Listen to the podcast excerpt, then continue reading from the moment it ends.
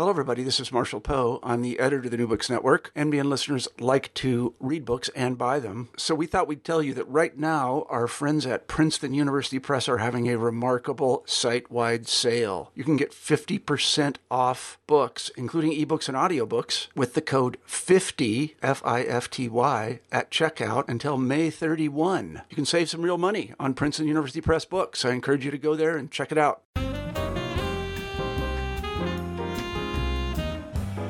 Hello, and welcome to another episode of New Books in Asian American Studies, a podcast of the New Books Network. I'm Chris Patterson, the co host of the network, and my guest today is Dr. Dean Itsuji Saranillio, who is an associate professor of Asian Pacific and American Studies in the Department of Social and Cultural Analysis at New York University. We'll discuss his book, Unsustainable Empire Alternative Histories of Hawaii Statehood, which was published by Duke University Press in 2018. Dr. Saranillio, thank you so much for joining us today. How is it going? Oh, everything's uh, going good. Thanks for having me. I'm very excited about this podcast. so, can you um, just begin by telling us a bit about yourself? I uh, grew up in Hawaii, uh, grew up on the island of Maui, um, and I'm four generations in Hawaii. So, my um, great grandparents um, traveled from Fukushima, uh, Japan in 1895 uh, to labor on the plantations. And then on um, my Filipino side of my family, uh, traveled from Bajan Cebu in the Philippines um, in um, 1919. And uh, grew up in Hawaii, grew up on Maui. Um, it wasn't until I went to the University of Hawaii at Manoa and majored in ethnic studies that I started to actually learn about um, Hawaii's indigenous history, Kanaka Maoli history. And um, while I was um, an undergraduate there and also um, working part time um, at a hotel in Waikiki as a as a valet, um, um, I mean, of course, coupled with like student organizing and whatnot, but I, I just sort of, I guess I became more aware of just how important it is to understand Hawaii's history um, through um, Kanaka Maoli perspectives. And as an ethnic studies major, it was sort of one of those things where, you know, I would take courses um, on the Japanese in Hawaii, Filipinos in Hawaii, Chinese in Hawaii, etc. And a lot of the courses really positioned um, injustice as a form of exclusion from the United States. But when I started taking classes at the Center for Hawaiian Studies with Haunani K. Trask, um, it really wasn't exclusion from the United States. The the injustice was the fact that Hawaii was forcefully made a part of the United States, and that Hawaiians who themselves resisted being a part of the United States are now not just um, living under occupation, um, but having to really mediate a whole list of injustices, where we're, whether we're talking about, you know, um, these big um, biotech farms that are um, doing pesticide and herbicide testing in the islands, or live fire military training as it takes place in Pohakuloa, but you know, in the past has taken place um, at the island of Kaho'olawe and um, Makua, and, and I know you know this this history really well, and yeah, so I guess it was just sort of taking those courses and and then working as a valet and and sort of seeing firsthand just how dependent the tourism industry is on a specific representation of Hawaii and a specific representation of Hawaiians, um, while at the same time um, it sort of functions um, to obscure all of those kinds of intense violences. And, and so um, from there, I, I um, I went to UCLA and I got an MA in Asian American Studies and took a lot of Native American history courses, and then went to University of Michigan where I studied with Vince Diaz. And then um, I guess how I started um, this particular project was um, when I first uh, went to University of Michigan. My research topic was trying to look at Filipinos in Hawaii in relationship to um, Native Hawaiians, but specifically the ways in which they share um, you know U.S. colonization around the same time, and also resistance against um, that that colonization. And I was trying to think about that particular formation of of, of Filipino American um, and the ways in which we can sort of be maneuvered um, to unknowingly support occupation, whether it's you know, in the ways that I earlier described earlier, the way in which we describe our injustice as being sort of marginalized from the United States. Um, but when I started doing research in the archives, um, I started finding more and more interesting things about statehood. And, you know, I think I was really trying to look at the process of Americanization. And you can really see that in the statehood movement because you have these specific propaganda commissions whose um, entire responsibilities, they were specifically charged with um, normalizing the United States and Hawaii to the extent that statehood was seen as the inevitable um, sort of um, option for Hawaii's alleged decolonization, right? Yeah, and I um, admire this in, because you mentioned this history in the preface and in the introduction. Um, also mentioning how you uh, kind you were I don't I don't know if you want to say radicalized, but how a lot of your politics was shaped through working in the tourist industry, mm-hmm. uh, which is something that I experienced as well. Um, oh, a lot of my family is from Hawaii, but yeah. I um, grew up in Portland, and then we moved to Las Vegas. Mm, and it wasn't wow. until working in the tourist industry in Las Vegas, which is sometimes called the Ninth Island, right, right. um, that really shapes your politics in, in mm-hmm. interesting way when you're kind of like a brown person serving all white people and then mm. suddenly you're faced with like all of this racialization and all of this pr- demand to perform a certain way mm-hmm. um, that i think is very crucial for i guess our own scholarship later on right, um, right. but you also mentioned your um, own organization uh, organizing practices and uh, actions in uh, in 2009 i believe it was mm-hmm. Uh, and ha- the cover of your book um, is an interesting um, entryway into the book, as it it's it's a photograph um, of um, of these Hawaiian flags or the these independence flags, and then the and banners, and then um, military jets overhead. Uh-huh. Um, and it tells not only a story of U.S. empire, but resistance to it through this personal experience you had as an organizer. So, could you tell us a bit about that and how that worked its way into the book? Yeah. So, um, so we had organized. Uh, we organized a, uh, an action in March of 2009 um, at the state capitol because the state of Hawaii was going to have their statehood celebration, and they had five hundred thousand dollars at their disposal. So they had a, a Hawaii Statehood Commission essentially, which is kind of ironic because that's sort of how I organize the chapters of the book is through these propaganda commissions, and which includes one that was actually named the Hawaii Statehood Commission.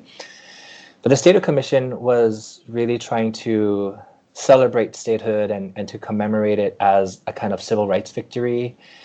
And so that day, there was a rule that um, they, they weren't going to allow anyone to hold signs um, at the state capitol. and so um, what we ended up doing was we turned our bodies into signs. And so we wore black shirts with green letters that spelled out um, history of theft, uh, fake state. So everyone wore one letter, right? And um, and we showed up to the Capitol and um, Lynette Cruz, who was who's one of the main organizers, she was also um, I'm sure you know like one of a, a really well respected organizer in, in, Hawaii around the occupation and um, you know, she asked me to carry the uh, Hawaiian independence banners, and they're these really tall. I think they're probably like maybe 12 feet high. One banner is black and it says Hawaiian, and the other banner is red and it says independence. But it's also shaped to look like um, uh, the image of Lono during Makahiki Festival, which is really a time of um, prosperity and peace. And the um, artist who did these banners uh, is a Hawaiian um, artist named Donna Burns, who um, is sort of prolific in, in Hawaii. You know, so like if anybody is familiar with um, uh, local motion surfwear, she's one of the people who actually designed um, that pretty prominent image. And so Lynette asked me to carry that banner into the Capitol. We all expected, you know, security to stop us. Um, and so a security guard came up to me and he was gonna, um, you know, telling me that he, I can't have this this sign in, in the building, um, in in the Capitol. And you know, he was um, actually a lot older than myself, and um, Lynette was sort of um, telling me that she wanted to take pictures of the moment when you know the, the security guard would stop me so i was supposed to try to instigate a, a, a moment but i i don't really have that energy like that's not really it's not really who i am like I'm and, and really, he's also like an elder person. Yeah, exactly. That has much more uh, connotations to it, right? Than, yeah yeah i felt Yeah. rude like it felt like he was an uncle you know like it, Yeah. it felt like you know it's his job like it's not like he's the governor of the state or it's not like he made the rule you know and so if anything i felt an affinity with this with this man um with the uncle. And um so eventually he kind of lets me go lets me go through and then i looked to lynette and asked and was just kind of wondering if she had a was able to get a good picture and she just kind of laughed at me. And then we um made it through the Capitol and we started holding signs um, on Beretania Street, which is the you know the main street that's um, heading westward on uh, in front of the Capitol, and people were honking their horns in solidarity with us. And then we were walking back to the Capitol, and then um, the uncle who was working security he stops me, and he speaks in pidgin, and he he says, um, "Hey, if you like one good picture, um, try put your guys' banners in the state capitol when the jets fly over." So he told me when the the military flyover was supposed to take place, and then I notified um, not just our um, media folks. Um, we had like a bunch of folks who were, who were taking pictures, but also told you know the um, the other media folks, um, the Honolulu Star Bulletin and the Honolulu Advertiser at the time, and so um, we were able to get a, a photo of from inside the state capitol, and it's an open air rotunda. And then when the military jet jets flew over, it's juxtaposed next to these banners that say Hawaiian independence. Um, our photo is the photo that I used on the cover of my book, and um, the other journalists used their photo, and it was actually on the front page of the of the um, of the Honolulu Star Bulletin, which um, you know, if anybody um, knows the history of the Honolulu Star Bulletin, the the the, the main newspapers, the Honolulu Star Bulletin and Honolulu Advertiser, those two newspapers were played central roles in sort of normalizing um, statehood and really trying to like hype hype statehood up as as being to the benefit of all people. And the fact that they were um, looking at statehood 50 years um, back and the cover of their newspaper was had had the the banners Hawaiian independence I think was was something that um, that is it's at least archived in, in in the official record and will always be archived archiving that. So at least there's there's a record um, of our protests of that moment and trying to trying to keep alive um, that history of opposition to statehood hmm I, I love that story because it, it kind of encapsulates for me a lot of the stories that are told throughout the book, Mhm. um, which is kind of about the nitty gritty of like of pro, of politics and Mhm. direct action. Um, you know, wanting to have a confrontational image to kind of send to the media, but then instead getting a kind of ally Mhm. Offers a different kind of image that actually works. Um, that's actually more complex and works towards more towards the structures that you're trying to think about. And so I Mhm. feel like the book is kind of chock full of those moments um, that really make us kind of rethink um, identity and settler colonialism. Mhm. Um, and so that's I, I love that moment. Mhm. Um, there's been uh, I- I wanted to also get to the um, the protests at Mauna Kea um, Mhm. because that's been going on uh, very recently, and I know that Mhm.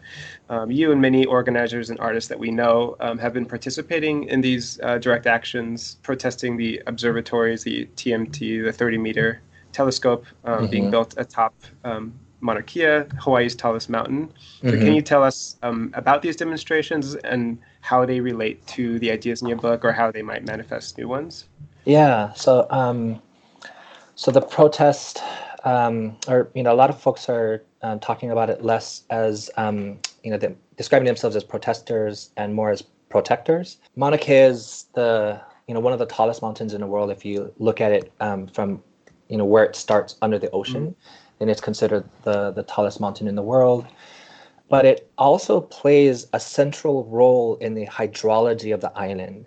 And so the specific way that Hawaiians are being cast in the, the debate between those who are proponents of the 30 meter telescope and those who are opposed to it is that it's this idea of like culture, like Hawaiian culture and and like kind of like Hawaiian superstition versus science. But Hawaiians themselves have a deep understanding of the hydrology of the islands. And so, because it's one of the, the tallest um, mountains, it is the tallest mountain in, in, in Hawaii, um, it plays a pivotal role in the hydrology of the island. And so, you know, all of the water or, or the majority of the water and the majority of the aquifers are themselves recharged and, and replenished from um, Mauna Kea.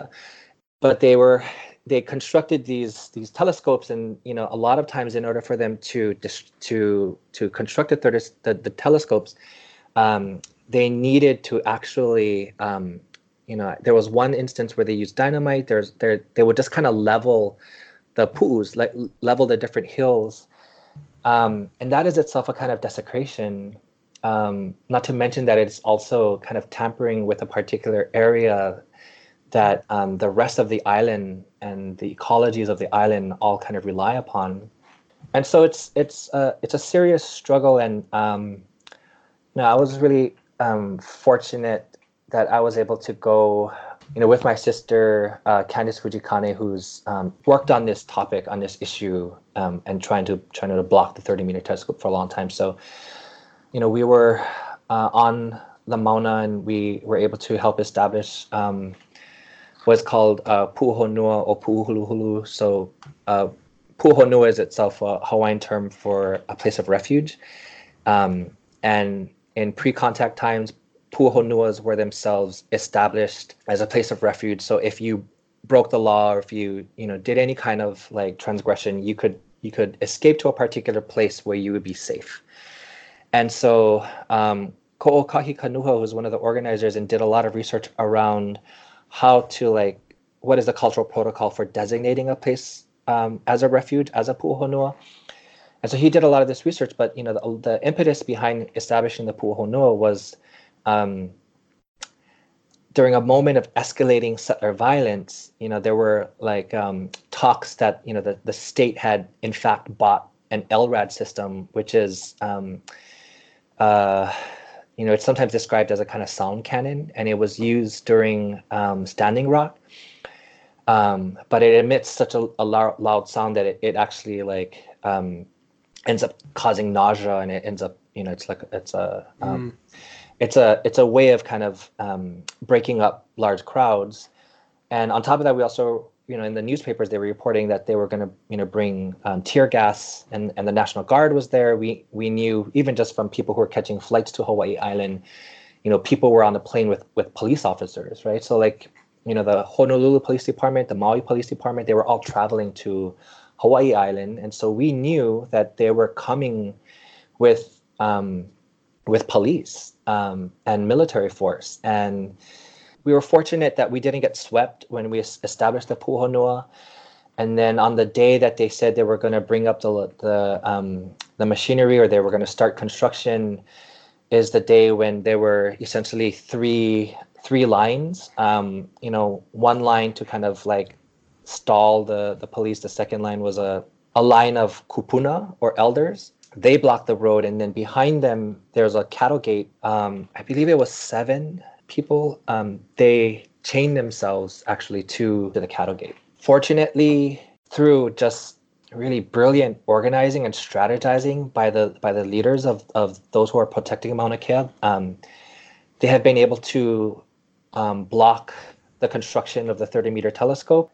Um, I think there were, I can't remember the exact number of kupuna who were arrested. There's like 30 plus kupuna who were arrested. And then the Wahine made their line, and there were like hundreds of, of women who were in that line, and then there were hundreds of men in the other line afterwards. And so I think there were just too many people for the police to arrest, and you know they ended up backing off. And when they were going to arrest the Wahine, you know there was like a long stall, like a, a long period where where we were just kind of waiting. Um, for to see what the police were going to do, you know, and you know we were hearing reports that they had brought out the LRAD. We all had earplugs, you know, we all had um, we had face masks, we had eyewear. We were we were really ready for them to use um, violence to clear the road. But then we heard that people were blocking the freeway on the island of Oahu. So they were Mm. blocking the H1 freeway by the airport. Um, and we heard that they were blocking it, and then we heard that they slowed it down.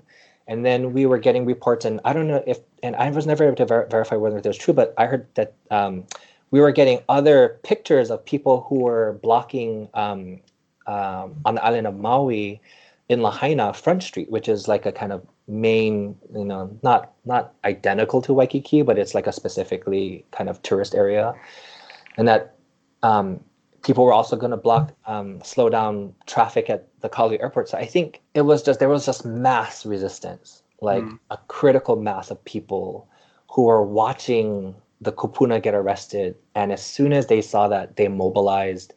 And I think honestly, they that mobilization is what kept the group who are blocking the access road from getting arrested that day. And it's it's also why the issue is still um, ongoing, right? Like it's it's Mhm. like the, the governor is not backing down, the University of Hawaii president is not backing down, but neither are the kupuna. The kupuna are still on the road. There's like there's actually like university classes that are being offered because there are so many amazing teachers, whether it's like kumu hula, like uh, hula teachers or actual, you know, like or people who are in education. Anyway, there's like actual classes that are being offered. You know, food is being organized. Um, everything is just organized, and it, it really reminds me so much of um, you know whether it's like Latin America and the, the kind of autonomous zones, or you know, Standing Rock in particular. And there's like a lot of people who were at Standing Rock. Um, a lot of the organizers were at Standing Rock, um, and and were um, were camped out there, and thus learned a lot of things and, and thus applied them to the situation in Hawaii. And so it's an ongoing issue. It's an intense issue, but I think it's also mobilizing Hawaii in a way that I've never seen Hawaii mobilized. Um, I've never seen a critical mass of people so united against the 30 meter telescope, but also sort of inspired in doing something that protects the aina, like protects the land, right? Like that actually Mhm. protects the mauna. And I think that way of relating to land and relating to Hawaii, not as real estate or not as simply a kind of platform for a for a telescope, you know, it's like um it's really inspiring and it's just like it, it kind of says a lot about our moment where like I feel like settler colonialism has all of this intelligence to like peer into the universe, but it lacks any wisdom Mm. lacks any wisdom in terms of how to actually sustain life on the planet or how to sustain life on the island. And so you really see that kind of um, unsustainability. It's very fascinating, and you. It's interesting reading your book um, in light of what's been going on because you do mention the third te- thirty meter telescope. You do mention a lot of these actions on Mauna Kea, Mhm. um, and like we said, there's a long history to it. Like it's been going on for quite a long time with numerous telescopes, um, and just f- from following it from afar, I've only seen that kind of reiteration of what you said in the beginning, which is the kind of culture versus science argument. Um, and as you point out too in your book, throughout your book, uh, that's been kind of mainstay of how a lot of power has functioned, how other colonial structures have remained. Um, but what's also shocking about it to me was how um, the kind of all the so many different groups have been banding together Yeah. um, for this, whereas before it was kind of seen as oh that's just like an indigenous issue, Mhm. right? Um, Mhm. and then but then there would be the expectation too that indigenous people would show up for all the other you know the, the Mhm. kind of anti-racist events or liberal multicultural um, uh, events and so it's it's fascinating now to kind of see this this shift that Mhm. people aren't really buying this civilization this culture versus science narrative so much Mhm. anymore and Mhm. like you said i think it, it also speaks to um, what we can do as educators Mhm. right, that we can have these moments in our classes and get students more interested in um, non in native or non-settler epistemologies or ways of seeing Mhm. uh, s- ways of seeing land and so that's it's been fascinating kind of reading your book while reading about what's going on um, from where i am from vancouver Mhm. um, Mhm. but we should I, this also leads me to your main concept in your book um, because one of the other components to that is this idea that the science or the progress or the empire is this unstoppable, increasingly strong, impossible to resist thing. Mm-hmm. Whereas you, the argument that you make in the book is quite the opposite or quite different from that. Mm-hmm. Um, and so I wanted to take that us there. Uh, so the main concept in the title, at least, is unsustainable empire, right? Mm-hmm. Um, and I saw you give a talk on this at uh, the Association of Asian American Studies conference this year. Um, and so I'm just going to read from what I remember was in that talk, but was in on page nine of your book, uh, where you just give like this amazing um, overview of it. Mm. And so you say, quote, Unsustainable Empire, the book, I argue that U.S. imperialist ventures in Hawaii were not the result of a strong nation swallowing a weak and feeble island nation, but rather a result of a weakening U.S. nation whose mode of production, capitalism, was increasingly unsustainable without enacting a more aggressive policy of imperialism. If we think of forms of white supremacy, such as settler colonialism and capitalism, as emerging from positions of weakness, not strength, we can gain a more accurate understanding of how the U.S. came to occupy Hawaii. As such, settler colonialism falls forward uh, into its various imperial formations, including what is intimately known as statehood. So that paragraph for me still resonates so heavily. Um, but can you expand on that on that point for us in that title? Yeah. So um, so when I was doing research and looking at I knew I needed to look at 1893, which is sort of you know the, the year the Hawaiian nation, the independent Hawaiian nation, and, and for folks who don't know, you know Hawaii was itself an internationally recognized nation, and you know it had delegates um, around the world, uh, foreign delegates around the world. It had treaties with essentially every um, nation that traversed the Pacific, um, and so it was a thriving nation and it had a, a, a high literacy rate. I, you know, I was I've been told that it, the literacy rate was actually higher in Hawaii than it was in the United States. Um, and you know, there's a lot of other scholars who do sim- make similar moves, like especially about the Pacific. You know, like I think uh, I'm thinking about um, Epeli Hau'ofa's work in um, mm. Sea of Islands, right? That kind of the seminal article. Epeli Hau'ofa is making the argument that the ways in which the Pacific is sort of viewed um, is oftentimes as these tiny little islands in this big ocean. But you know, he makes the argument that the ocean is itself not something that separates folks, but actually connects people. And when you view Hawaiian or Pacific um, stories, the way in which they're describing their worlds is huge. Like they're describing the the vast Pacific and the ways in which they traverse the Pacific, or they're describing their relationships to huge constellations or you know what exists under the ocean. So their view of the world is not limited to tiny little islands that are bordered by the ocean right? Their their view of space is itself so much more capacious. And he's making that argument specifically in order to challenge or counter ideas that paint the pacific as always going to be in positions of subordination and dependence right? That like because you know continents are so large the continents always have to be in a position of um, supremacy over the archipelagos right? And so like that kind of way of uh, thinking about the the pacific i, I thought was really um, instructive. And just looking at the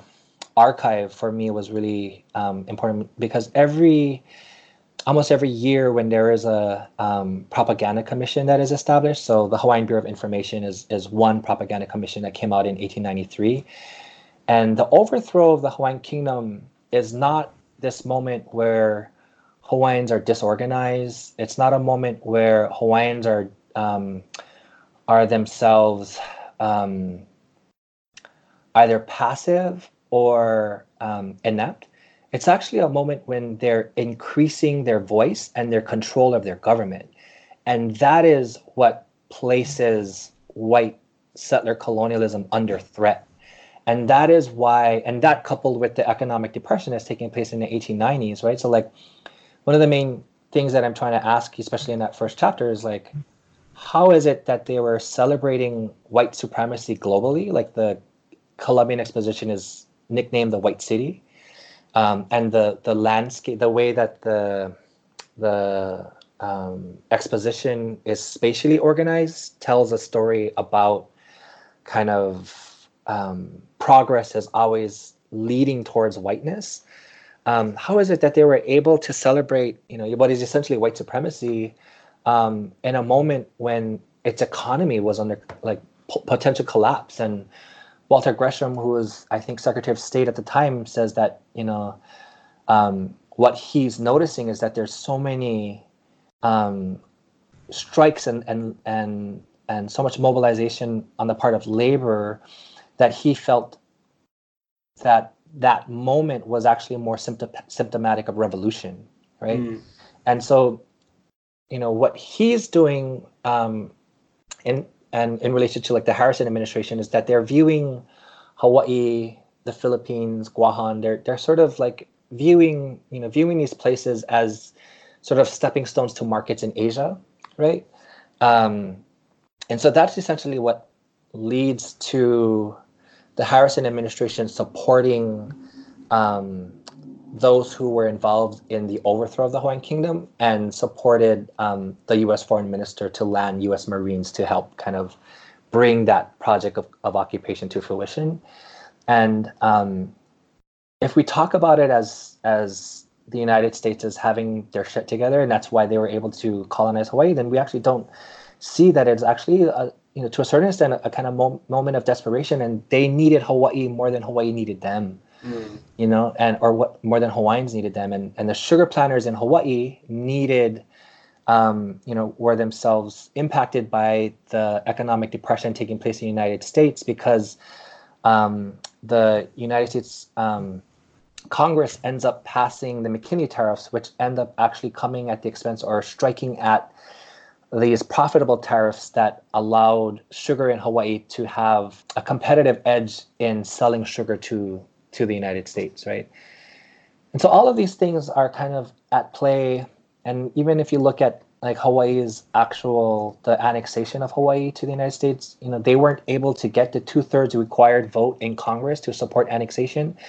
So, you know, they couldn't annex Hawaii fairly, so they simply um, were willing to like to fudge the process. So they basically annexed Hawaii through joint resolution, which where people um, aware of what a joint resolution is, it's just 50% or more of, of Congress who support that, and it has no actual binding. The 1993 apology to Hawaiians for the for the U.S. Part- for the U.S. involvement in the overthrow of the Hawaiian Kingdom was itself a joint resolution, right? It's an apology, like there's but there's no actual um, like there it there has no legal teeth, but that's how they annexed Hawaii or, or mm-hmm. allegedly annexed Hawaii. And so it's this kind of like, you know, it's this sort of fail forward process that I think, you know, the, so the 1890s is like this one other kind of economic depression, and then 1930s is this other economic depression, and that's really the moment of statehood. You know, like when there, there was a genuine movement for statehood, and then in a post-war moment, the reason why they started sort of pushing for statehood in the post-war moment is is that they want to build the infrastructure for tourism, but because of um, World War II and, and Hawaii being placed under martial law,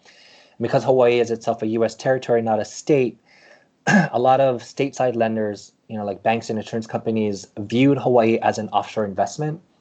And so they needed statehood in order to get that kind of investment capital in order to kind of profit off of tourism, right? And so there's all of these kinds of ways of looking at the at the economy and it tells a different story mm. than those who are actually campaigning for statehood. Like when they're campaigning for statehood, it's oftentimes about you know kind of battling the racism of Congress, or there or there, or there's like talks about you know not wanting Hawaii people to be second class citizens and all of these kinds of like developmental type you know discursive formations. But um, when you look at the the money, it's a different story. And I think not only is like I'm kind of making the case like not only is capitalism unsustainable as as an economic system, but we're sort of reaching this point where the environment cannot sustain this way of living. So like that, you know, where we're looking at climate crisis um, in the form of like rising sea, sea levels or non-human extinctions or you know like water crises, which is a big issue in Hawaii. Um, you know, there's like a, a way in which um, this way of organizing society is not only unsustainable, but it's also sort of alienating and not mm. really joyful either. Right? Like there's, mm. you know, like I, I think there's just so much.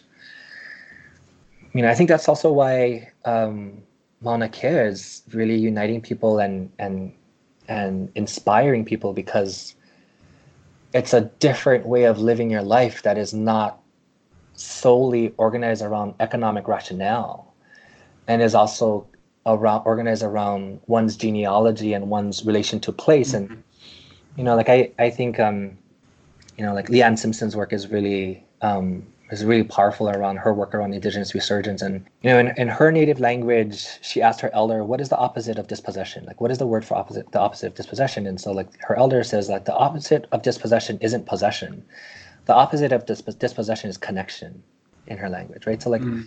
how do you actually start to organize or reorganize or um, or create something anew via decolonization in a manner that doesn't replicate the logics of occupation, that doesn't rep- replicate the logics of, of capitalism. And in the Hawaiian language and in Hawaiian worldviews, and like in a lot of a lot of indigenous worldviews, these are languages and ways of thinking that precede property.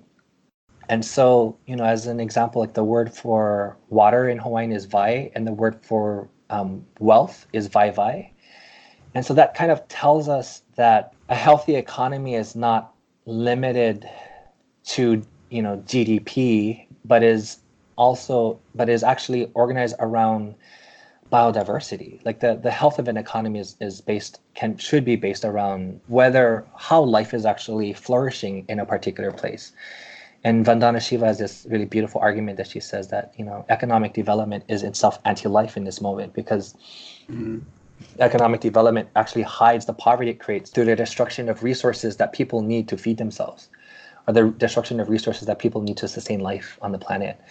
And the more and more economic development that takes place, the more alienated people become from these particular ways of living and the more minimal these kinds of ecologies are. And so like the health of particular places is, becoming more and more like a central concern. And, and like in the Hawaiian, the word for patriotism, and it doesn't really translate as patriotism, though. I know Silva has this really beautiful moment in her first book, Aloha Betrayed, where she looks at the word aloha aina, but she says it's not really, it translates as patriotism, but it's really um, aloha for the land, like aloha for, for mm. that which sustains life, right? Or I've heard other people describe aina as, as that which feeds, like land is that which feeds us. It, it's not property, it's not real estate, it's not land that will help you to create profit. It's actually land that helps you to connect to to life. And so i think it's my long-winded way of kind of saying i think like that's you know really where what i was trying to get at. Mm-hmm. and i feel like um, you said that the book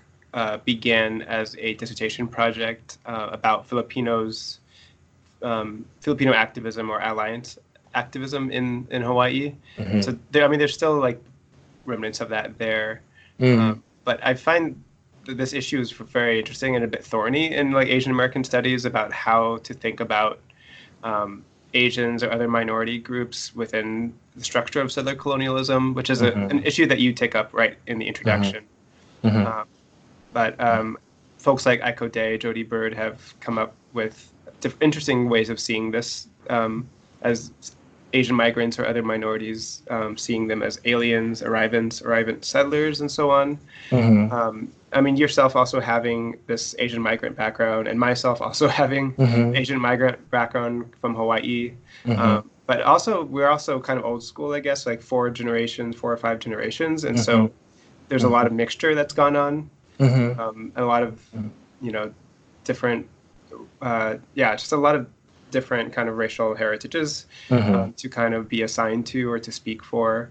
Mm-hmm. Um, but, so it's fascinating how things have started to change again um, with the Mauna Kea uh, demonstrations, but also it's still a kind of issue, right? And I'm, I'm mm-hmm. wondering how you um, uh, how you deal with this these complex relationships with identities throughout the book. Um, in the mm-hmm. beginning, you kind of outline them um, as being more about what you do than what you right. are.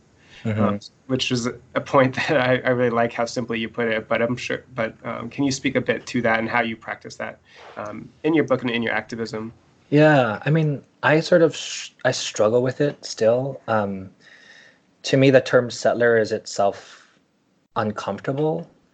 It's um, it's a it's a term like you said it's thorny right and i think that's really the purpose of it so like you, so like you know like as you know in hawaii when i grew up when I was, I was I was growing up in Hawaii, I you know not being Hawaiian, but not being haole, not being white, and speaking pidgin and being raised in Kahului, which is essentially an area where a lot of the plantation families moved to after leaving the racially segregated plantation camps. So we all spoke pidgin and we all had this kind of animosity towards white supremacy, towards, you know, towards systems of exploitation and, and all of these things. And we really intensely identified ourselves as local.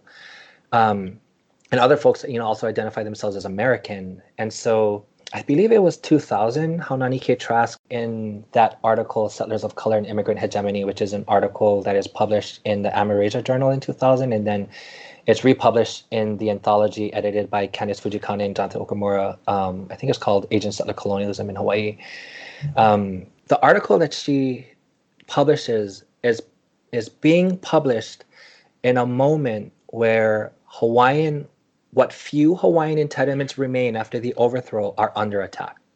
Mm. Right. And so, you know, Rice versus Cayetano in 2000, um, and then the subsequent um, lawsuits that, that targeted Hawaiian homelands, Hawaiian gathering rights, all of these things are under attack. So this is what Haunani-Kay is is up against, right? Like that that I feel like is, is really important. There's this kind of multicultural way of thinking about Hawaii that doesn't view Hawaiians as indigenous peoples or as or as a people who have a separate history from other groups in Hawaii.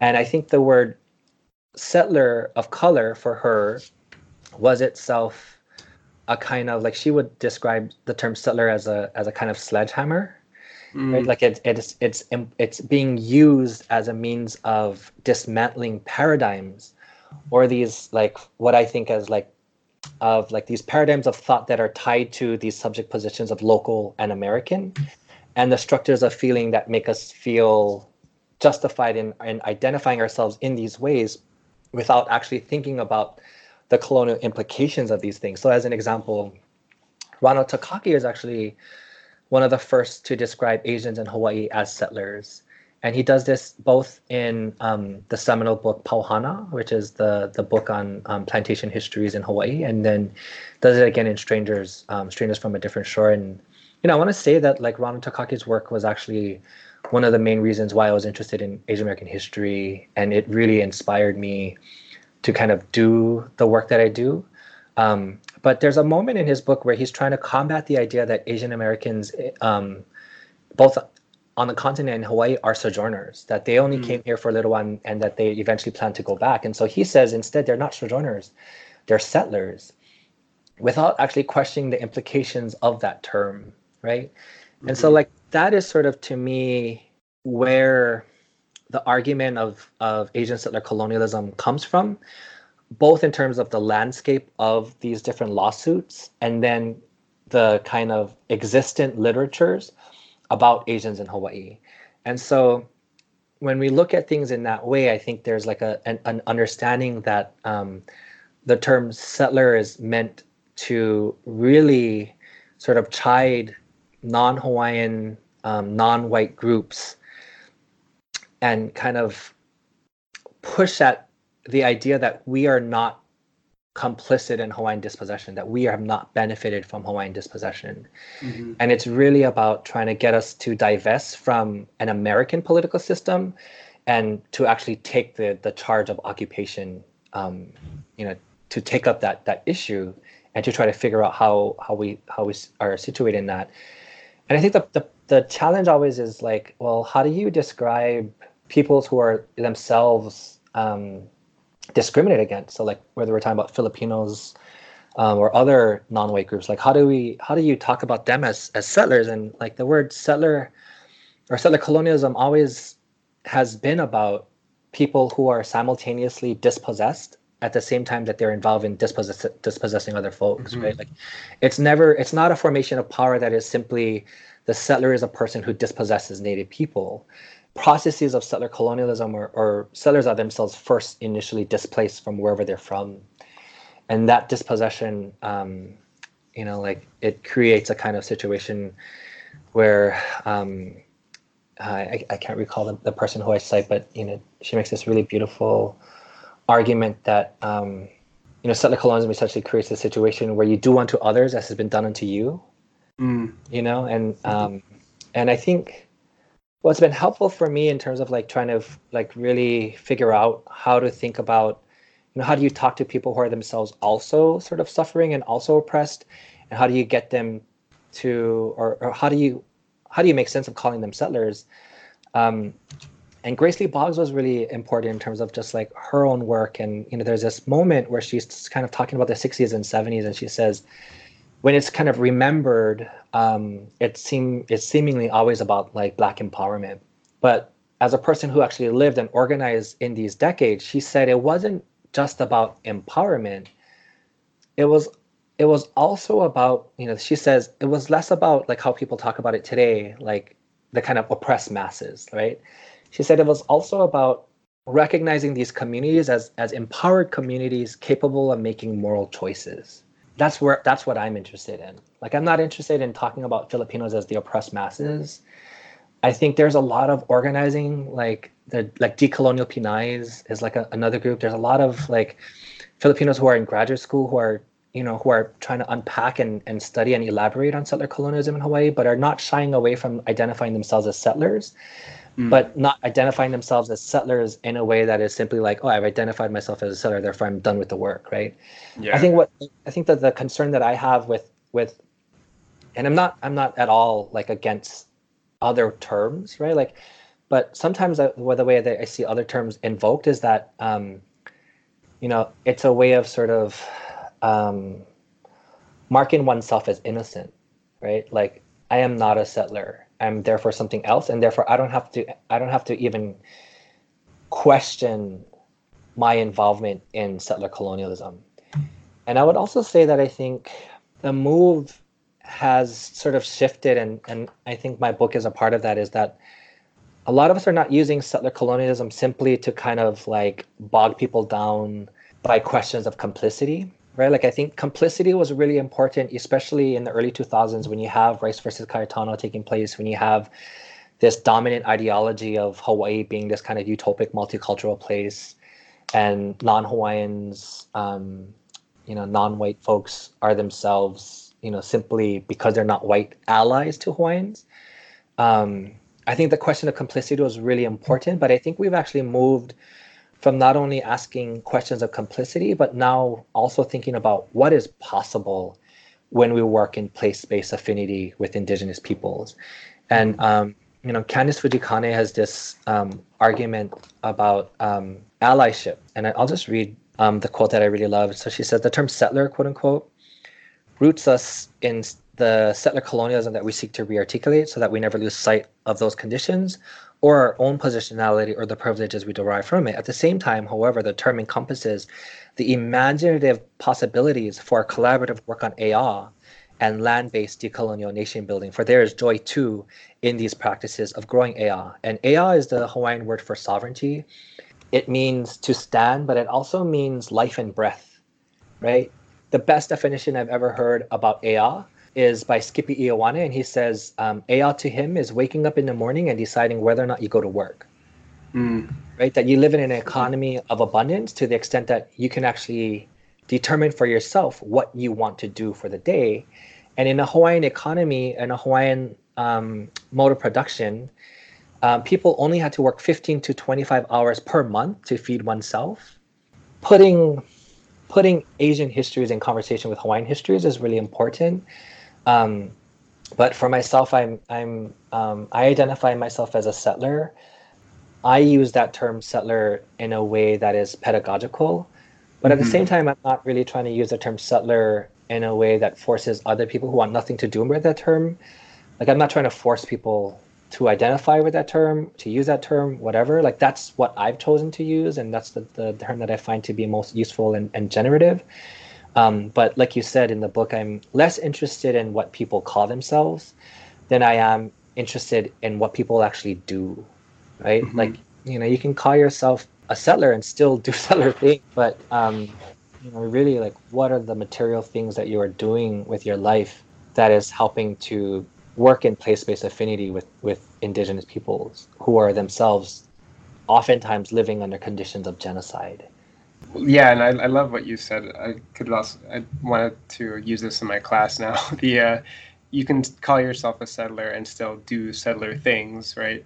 Mm-hmm. Um, but I mean that too also kind of uh, we should start to get into uh, the chapters in the history that you talk about. We've talked around those um, for quite a while, um, but there are a lot of figures, uh, people throughout your book who are kind of thrown into these, or labeled or stamped as certain identity types or as racist or what have you, um, as ways to kind of counter what they say and what they're doing. And then so your book, in a way, kind of just focuses on um, their speeches, their publications, their you know what they actually try to do for the movement.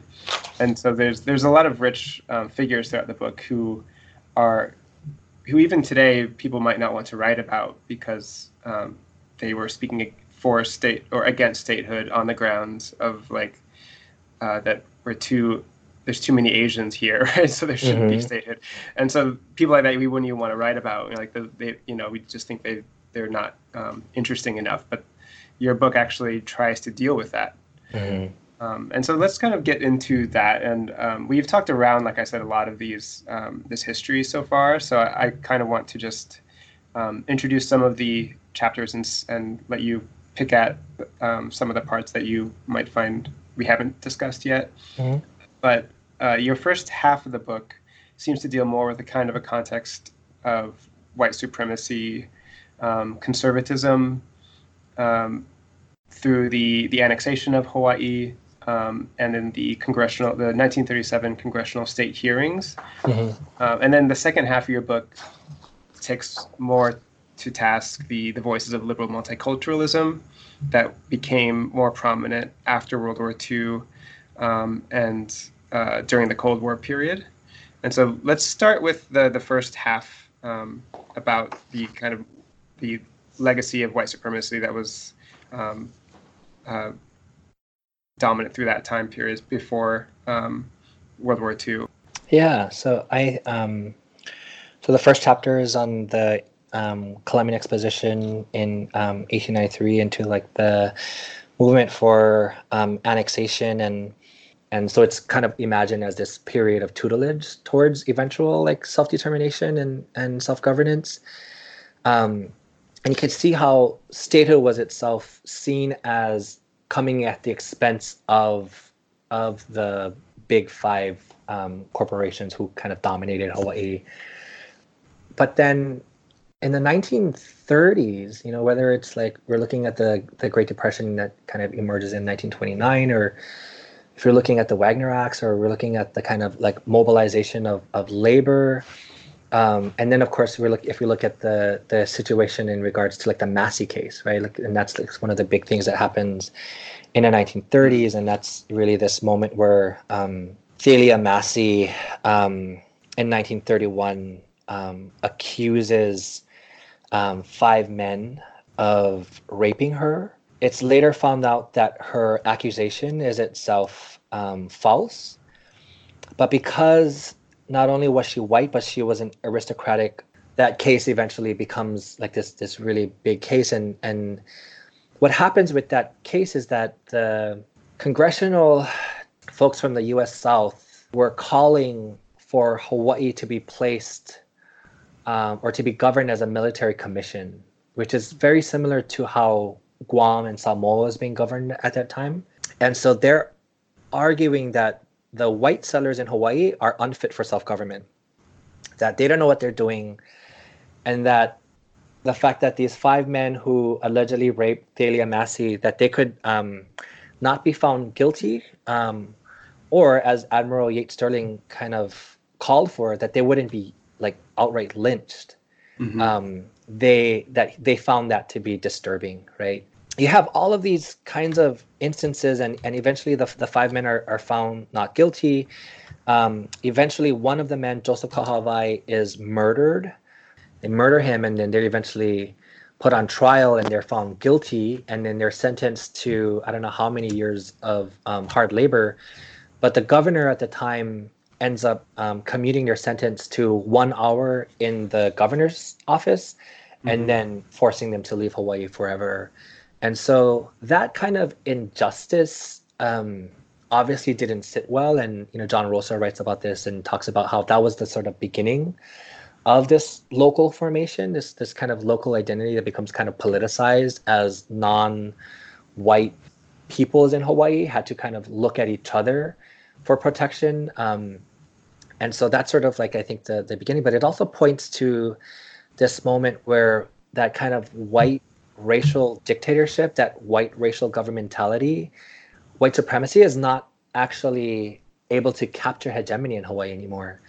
And because of the the labor movement, um, because of these these kinds of injustices, um, you have a lot more opposition. And so the 1937 congressional hearings was sort of um, a part of that. Like the the 37 hearings was actually one of those moments where the non non-white community speaks out um, courageously um, in opposition to statehood because of um, the harshness of everyday life in Hawaii, because of mm. how how oppressive and how exploitative, but also how fascist. Like they and I and that was actually a word that was commonly used to describe dynamics in there. So the um, National Labor Relations Board, you know, actually investigates the situation, and they actually come out and describe Hawaii as a picture of fascism because um, those who are in control of the economy are also in control of, of of laws and politics, and so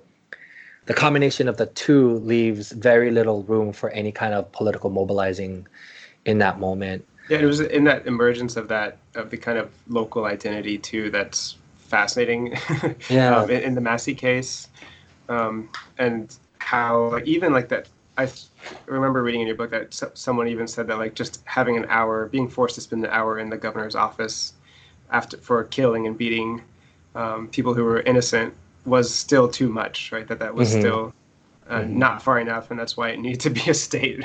Right. And it, it's just like it's it's kind of insane how that way of thinking. Mm-hmm. Uh, and so that um, is very interesting. But then, as as soon as you start to broaden that into what's happening after World War II, um, and then during the Cold War, that starts to become much more complex, right? Mm-hmm. Um, and we can then listen to the voices of dissent uh, who were against uh, statehood at the time. So, can you talk a bit about this? Is uh, the second half of your book, uh, where we're more in the context of liberal multiculturalism mm-hmm. um, as working in tandem with white supremacy. Mm-hmm. Um, uh, also, kind of as a way a way of um, its afterlife in a in a form, mm-hmm. Um, and uh, how Hawaii as a racially diverse place shifts mm-hmm. from being a kind of other non-white outsider to the U.S. to becoming attractive um, as a state in service to U.S. Uh, imperial politics. Mm-hmm.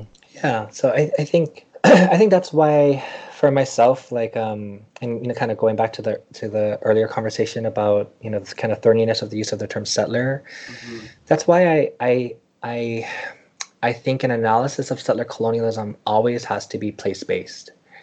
It's not it's not operating uniformly. Like I, you know, we can't really kind of equate the way that settler colonialism, even like the kind of multicultural forms of settler colonialism, we can't equate the way it operates in a place like Los Angeles or San Francisco with how it operates in Hawaii, right? Like it's mm-hmm. a it's a very different kind of history. And in the pre World War II moment, you have you know, and into World War II, like you have, you know, like Moon-Kie Jung describes um, American nationalism in these moments as a kind of anti-Japanese nationalism, right? There was like an intense kind of like demonization of the Japanese.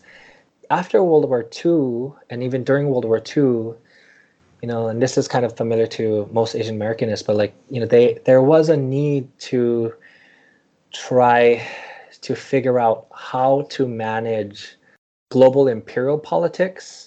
And so in the post-war moment, when Japan is no longer a military threat, there needed to be this way of of kind of allowing for Japan and the United States to kind of work in collaboration again. You know, not just kind of, it wasn't a politics of, of elimination per se, but oftentimes like a kind of politics that um, articulated the civil rights movements with imperial politics, imperial ambitions. And so mm. I look at um, the film Go for Broke you know, it's essentially like a propaganda film, but um, it looks at the Japanese who you know fought during World War II, and there's that kind of work. But then like the injustice that's being done against Hawaiians um, is itself not visible. Like there isn't a kind of film that is being um, you know celebrated that talks about Hawaiian dispossession. You know, and the person who I write about in that chapter, and I, and I kind of pair the the kind of like or juxtapose the politics of the of Go for Broke with is um, a woman named Alice Kamokila Kawai Campbell, um, one of the main people who speaks out against statehood in the post-war moment. But she does it in a way, oftentimes, that is like you know, on on the one hand, initially she speaks out, like she says in public in the newspaper, she says, those who are opposed to statehood based on racist reasons, those are people who should be um, pitied rather than condemned. But then she does this whole other kind of 180 where she's opposed to statehood, but she's like, anytime she testifies um, in front of Congress, she's heightening like this kind of like um, yellow peril idea, this kind of idea that the Japanese are taking over. The Japanese were involved in the attack on Pearl Harbor. Like she's really trying to play up the Japanese as a kind of threat. And so now I don't see her as a kind of like perfect person, like as a perfect hero. Like I'm not really trying to like paint her as like this kind of heroine, but I do think that given her initial stance and then given what she's up against, uh, she's a part of an indigenous population with a numerical minority, and she is opposed to statehood, and she is demonized in the media for opposing statehood like how does this per and then she and she's constantly in her testimony saying like there would be more people more hawaiians vocalizing their opposition to statehood but because their employment is dependent on the big five for work they cannot verbally publicly oppose statehood because it's so directly in opposition to the interests of, of their employers. So she's in this situation where like you know how does she actually block statehood I think she was being strategic. I think she was playing to the racism of Congress and saying there's too many Japanese, you guys cannot mix data, and it and, and it worked. And then in the in the 50s, when you have like the kind of like McCarthy during the McCarthy era, she's saying there are too many communists in Hawaii. You guys mm-hmm. cannot yeah. data to Hawaii. It's there's you know, and she's playing to the Red Scare, and so she's you know being strategic and and trying to figure out how to do these different things and and she is trying to get Hawaii placed under a military commission in the post-war moment because she looks at Guam, at Guam, she looks at Samoa, and she even traveled to DC and, and, and looked at Native American reservations. So she looked at other populations for whom their citizenship was forced upon them as well. And she's trying to figure out what political structure has worked the best for these populations so that they can keep their land and they're not simply kind of flattened and kind of um, you know targeted for dispossession like took as took place in, in hawaii. And so she actually tries to work with these other people to try to put hawaii under a military commission because she thought that it would actually as in the case of guam allow people to con- allow Chamorros to and, and this is like in the 1950s so it's you know this is when Gov Guam is, is first established but she she believed that that military commission allowed them to to to remain um, Chamorro peoples at that time to be in the numerical majority and then in Samoa allow Samoans to protect their lands. When you read like other people who write about her she's always dismissed as either you know like a um, a wealthy landowner also because she's a woman like not only historically are people kind of writing about her and kind of dismissing her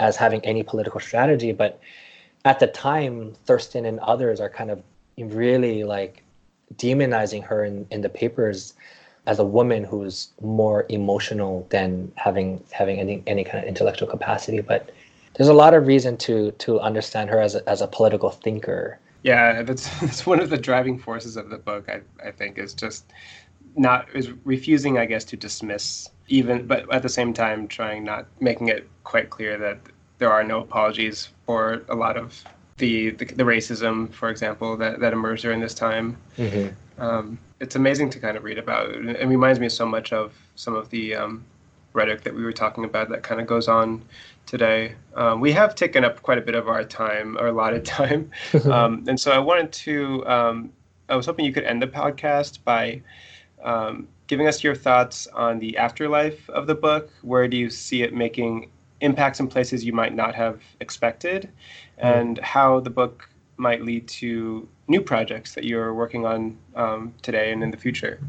Yeah, I mean, I'm just grateful that um, like folks like you are, are giving me this opportunity to talk about the book and are and are interested in um, in it, and um, I just think there's like a, a whole group of folks who are taking up Asian settler colonialism in Hawaii in these new, exciting, and interesting ways, um, and doing so not just um, thinking about the politics that takes place in Hawaii, but also um, in places like Guam um, and other other kinds of like settler settler colonial places. And I'm really excited about um, you know a lot of the the folks who are doing doing that kind of um, new new work. And I end the book by talking a little bit about um, this pineapple strike that takes place on the island of Lanai and uh, in 1951. They're primarily Filipino workers, and they're out on strike, and they decide to go out on go out on strike uh, without the support of the larger union, the territory-wide ILWU union, and ILWU leaders really kind of chastise them and, and say like, if you guys think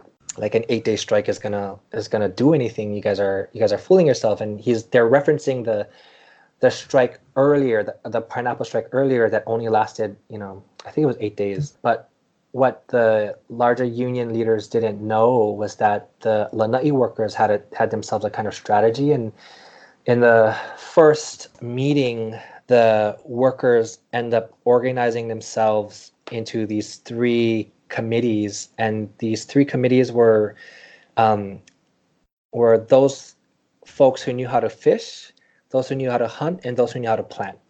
And those mm-hmm. three committees were charged with feeding the workers. And the strike ends up lasting not not you know not five days, but instead ends up lasting 201 days.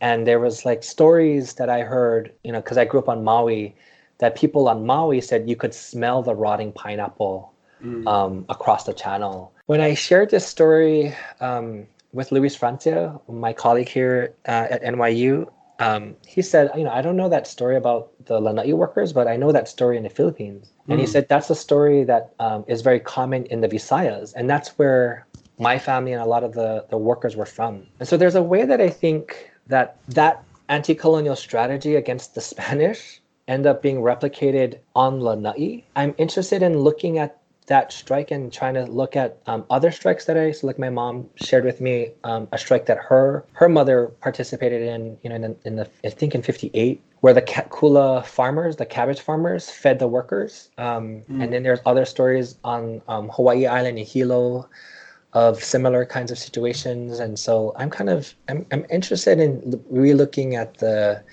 labor movement in Hawaii and trying to think about how labor was itself informed um, by these land-based practices and how these land-based practices help us to better understand indigenous resurgence or Hawaiian resurgence in the form of lo'i kalo, like fish um, taro farms and, and local uh, fish ponds, and the ways in which like importing 85 to 90% of our food is itself a dangerous precedent and one simply needs needs to look at um, the situation at, in um, Puerto Rico after the after Hurricane Maria. And um, the ways in which folks in Puerto Rico were describing that hurricane as as a teacher, right? Like that it actually taught people what they need to do in order to survive this new um, extreme weather patterns, and that we cannot rely these colonial places, occupied places, cannot rely on on simply importing 85 to 90 percent of our, all of our foods. That, that these are dangerous dangerous um, conditions, and so I'm trying to look at um, you know something that I kind of develop at the end of, around slow violence or and sorry slow resistance and you know rob nixon slow violence is like these forms of violence in terms of like toxicity or climate change that are not spectacle driven therefore you know they're not sort of on our minds and we don't sort of really wrap our minds or, and open our hearts to the to the conditions of climate climate change. And if that's what what slow slow violence is and like what does slow resistance look like and I, I think slow resistance in hawaii looks like growing your own food and and restoring fish ponds um, and establishing these these alternative infrastructures that will actually give us um, alternatives to capitalism at the same time that it gives us joy in terms of the actual work and doing that work together, it, it also ends up um, addressing issues like climate change. And you know, Vandana Shiva talks about how 40% of all greenhouse gases contributing to climate change are caused by industrial agricultural models because you know people import food.